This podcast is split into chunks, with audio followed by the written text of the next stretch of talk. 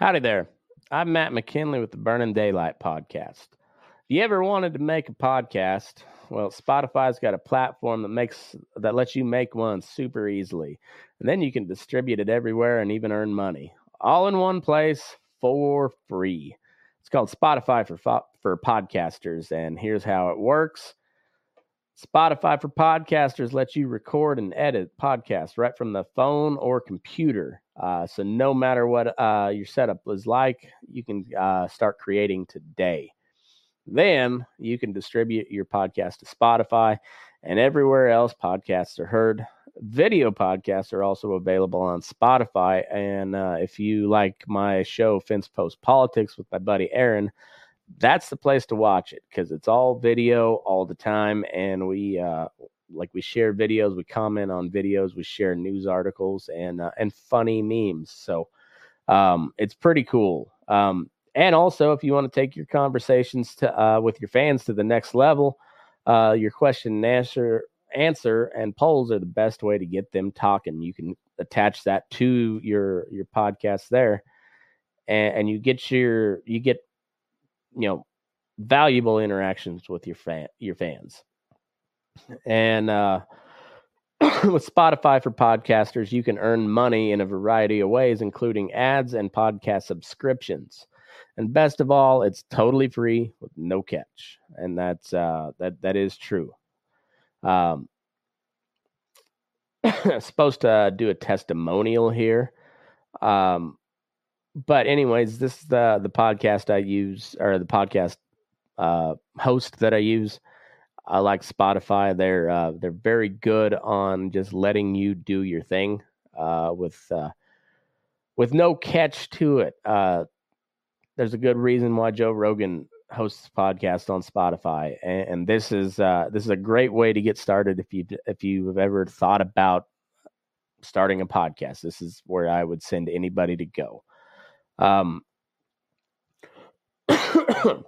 best thing you can do is just download the Spotify for Podcasters app, or you can go to spotify.com slash podcasters to get started. And yeah, if you've ever thought about just doing a podcast, or if you're tired of paying a monthly service that uh, doesn't seem to do much for you, Spotify Podcasters is your spot. So uh, go to spotify.com slash podcasters or download the app today. Mackenzie Johnston with Cattle News Central, bringing you your May 13th, Friday the 13th cattle industry headlines. Brought to you by 4T Ag Insurance, your go-to contractor for ag insurance. The folks at 4T Ag are dedicated to providing you with insight, information, and alternative risk solutions that are custom fit to your business and personal needs. They offer both crop and drought insurance and they offer LRPs on both fed and feeder cattle. For more information, head on over to their website, 4tag.net. That is the number four, tag.net. We are also sponsored by American Beef Producer Magazine. They offer in-depth articles on a wide variety of topics within the industry. They feature award-winning photography and so much more within their publication. They are not only an ag publication, they have the Real Beef Made from Plants campaign. So what they're doing with this campaign is they're promoting beef through t-shirts, caps, and hoodies. If you would like to check out what they have to offer for attire, head on over to abpmag.com. American Beef Producer Magazine, guiding beef producers for over 25 five years. And finally, AgRisk Advisors. They provide risk management programs to livestock producers all across the West. Whether you are concerned about price or weather risk, AgRisk Advisors are here to help. With current day market fluctuations, you and I both know there is nothing more important than locking in a price floor on your cattle. So if you'd like to learn more about an LRP, be sure to reach out to an advisor today. So this morning's update, the majority of it is uh, all about those good old Packers. To start off with, Drovers has reported that JBS South America has posted a 151.4% increase in profits in profits for the first quarter of this year. The meat giant made $1 billion in profit after reporting net sales 20.8% higher than last year. Nothing to see here, folks. Just another story on a Packer making exuberant amounts of money. Just a regular Friday. Beef operations in North America remain strong, with net revenue rising almost 22% thanks to red hot domestic demand, the recovery of food service channels, and healthy retail sales. The U.S. is a major export platform for JBS, even though U.S. port operations have been slowed due to numerous reasons, JBS was still able to report beef export volumes increasing by 6% here in the U.S. in the first quarter. Asia continues to be the most important region for exports of U.S. beef, uh, specifically China. In the first quarter, exports to the region climbed by 62%. JBS's beef unit in Brazil was able to raise sales by 24.2% in the first quarter, despite a 5% drop in cattle processing caused by China temporarily banning some Brazilian beef exporters. Drovers has also reported on the Cattle Price Discovery and Transparency Act. They did a Q&A with Cora Fox. She is Director of Government Relations at the Iowa Cattlemen's Association. She shared her thoughts on the bill and why it is beneficial for cattle producers. Fox believes there are three main points within the bill that are most beneficial for, for producers. First off, the requirement for packers to, to participate in the cash in the cash market, excuse me. This requirement is incredibly valuable to cattle producers who are shut out from the market for various reasons, such as black swan events, captive supply, labor shortages, etc. Guaranteeing some level of activity in negotiated trade keeps cattle moving in all parts of the beef belt on a regular basis, said Fox. And this is something all of us have been talking about for quite some time. We have to make the packers compete in the cash market. And this bill enables that. Secondly, Fox said the value of negotiated trade as it pertains to price discovery needs to be recognized. The entire cattle industry believes that price discovery is valuable. It's a no-brainer. Cattlemen that Fox works with believe that price discovery is a shared responsibility of all participants. It shouldn't just be a burden carried only by producers in Iowa, Nebraska, Minnesota, when it's a benefit to all. The third beneficial detail in the cattle price, uh, the Cattle Transparency Act, is providing more information to producers, which will help them make better marketing decisions.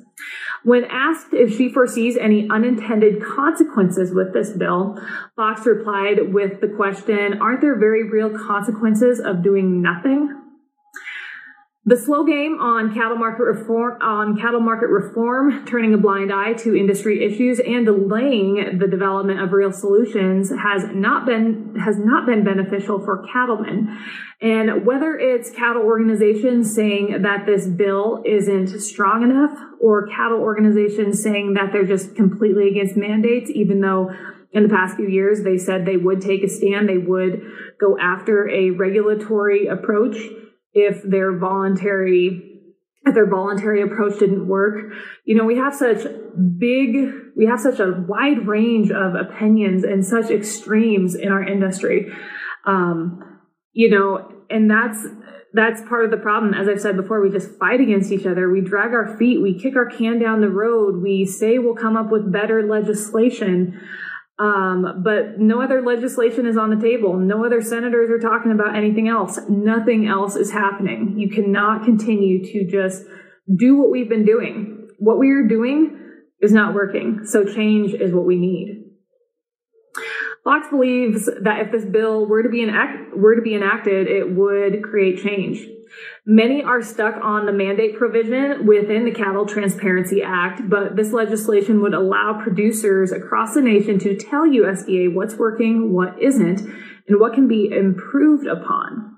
This, de- this detail is important because there is no such thing as a perfect bill or silver bullet solution. Let me say that one more time. There is no such thing as a perfect bill or a silver bullet solution. I think there's quite a few people in the industry that need to realize that.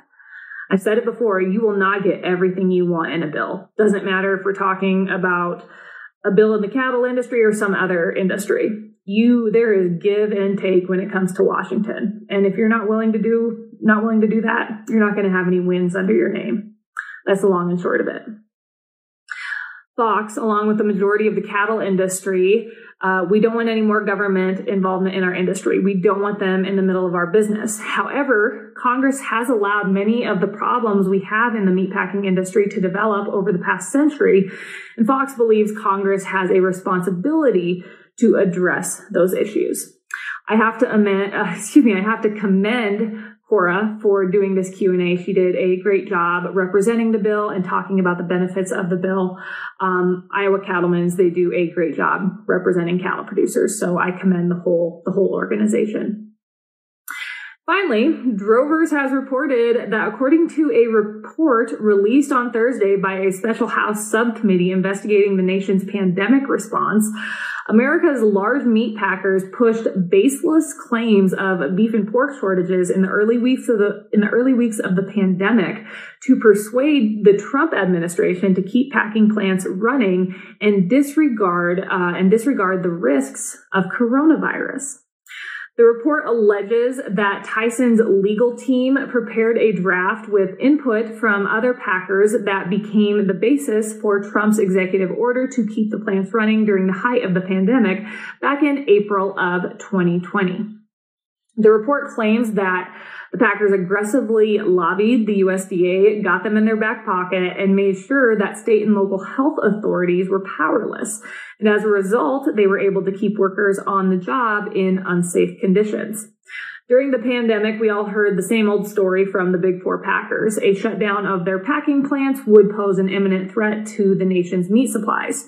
But the report claims that this statement misled the public and it is baseless. In response, the North American Meat Institute called the subcommittee's report partisan and said it distorts the truth about the meat and poultry industry's work to protect employees during the pandemic.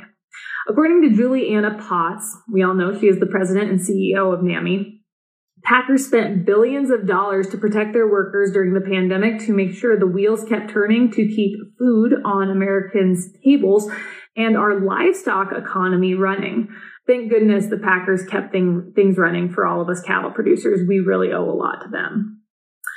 House Appropriations Committee Chair Rosa De La DeLauro called the report damning.